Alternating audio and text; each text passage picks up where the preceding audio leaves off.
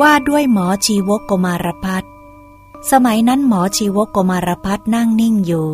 ณที่ไม่ไกลจากพระเจ้าอาชาติศัตรู เวเทหิบุตร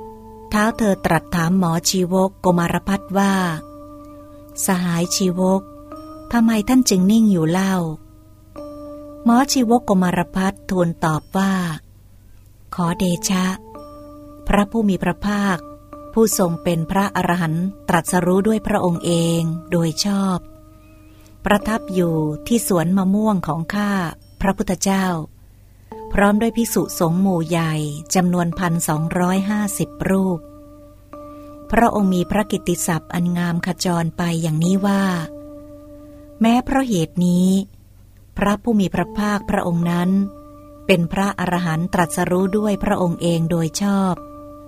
เพียบพร้อมด้วยวิชาและจารณะ เสด็จไปดี รู้แจ้งโลก เป็นสารถีฝึกผู้ที่ควรฝึกได้อย่างยอดเยี่ยม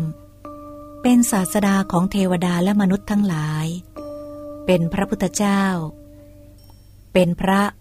ผู้มีพระภาค พระองค์โปรดเสด็จเข้าไปเฝ้า พระผู้มีพระภาคพระองค์นั้น เมื่อเสด็จเข้าไปเฝ้า พระทัยของพระองค์จะเบิกบานเลื่อมใส เท้าเธอจึงมีรับสั่งว่า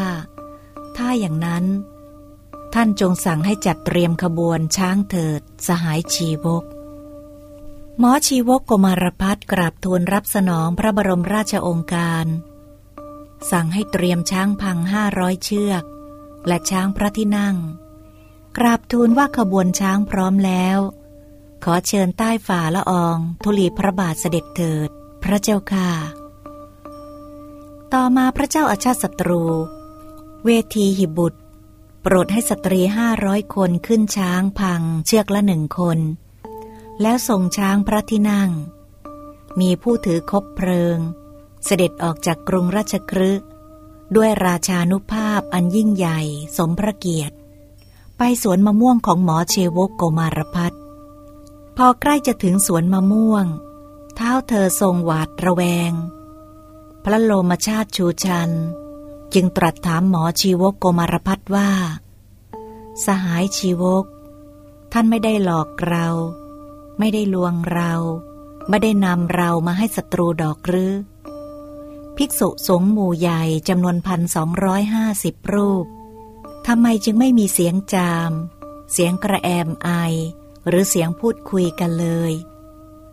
หมอชีวกโกมารพัฒทูลตอบว่า พระองค์โปรดอย่าได้ทรงหวาดระแวงไปเลย ข้าพระพุทธเจ้าไม่ได้หลอกพระองค์ ไม่ได้ลวงพระองค์ ไม่ได้นำพระองค์มาให้ศัตรูหรอก ขอเดชะ พระองค์โปรดเสด็จเข้าไปเถิด นั่นยังมีแสงประทีปตามอยู่ในหอนั่ง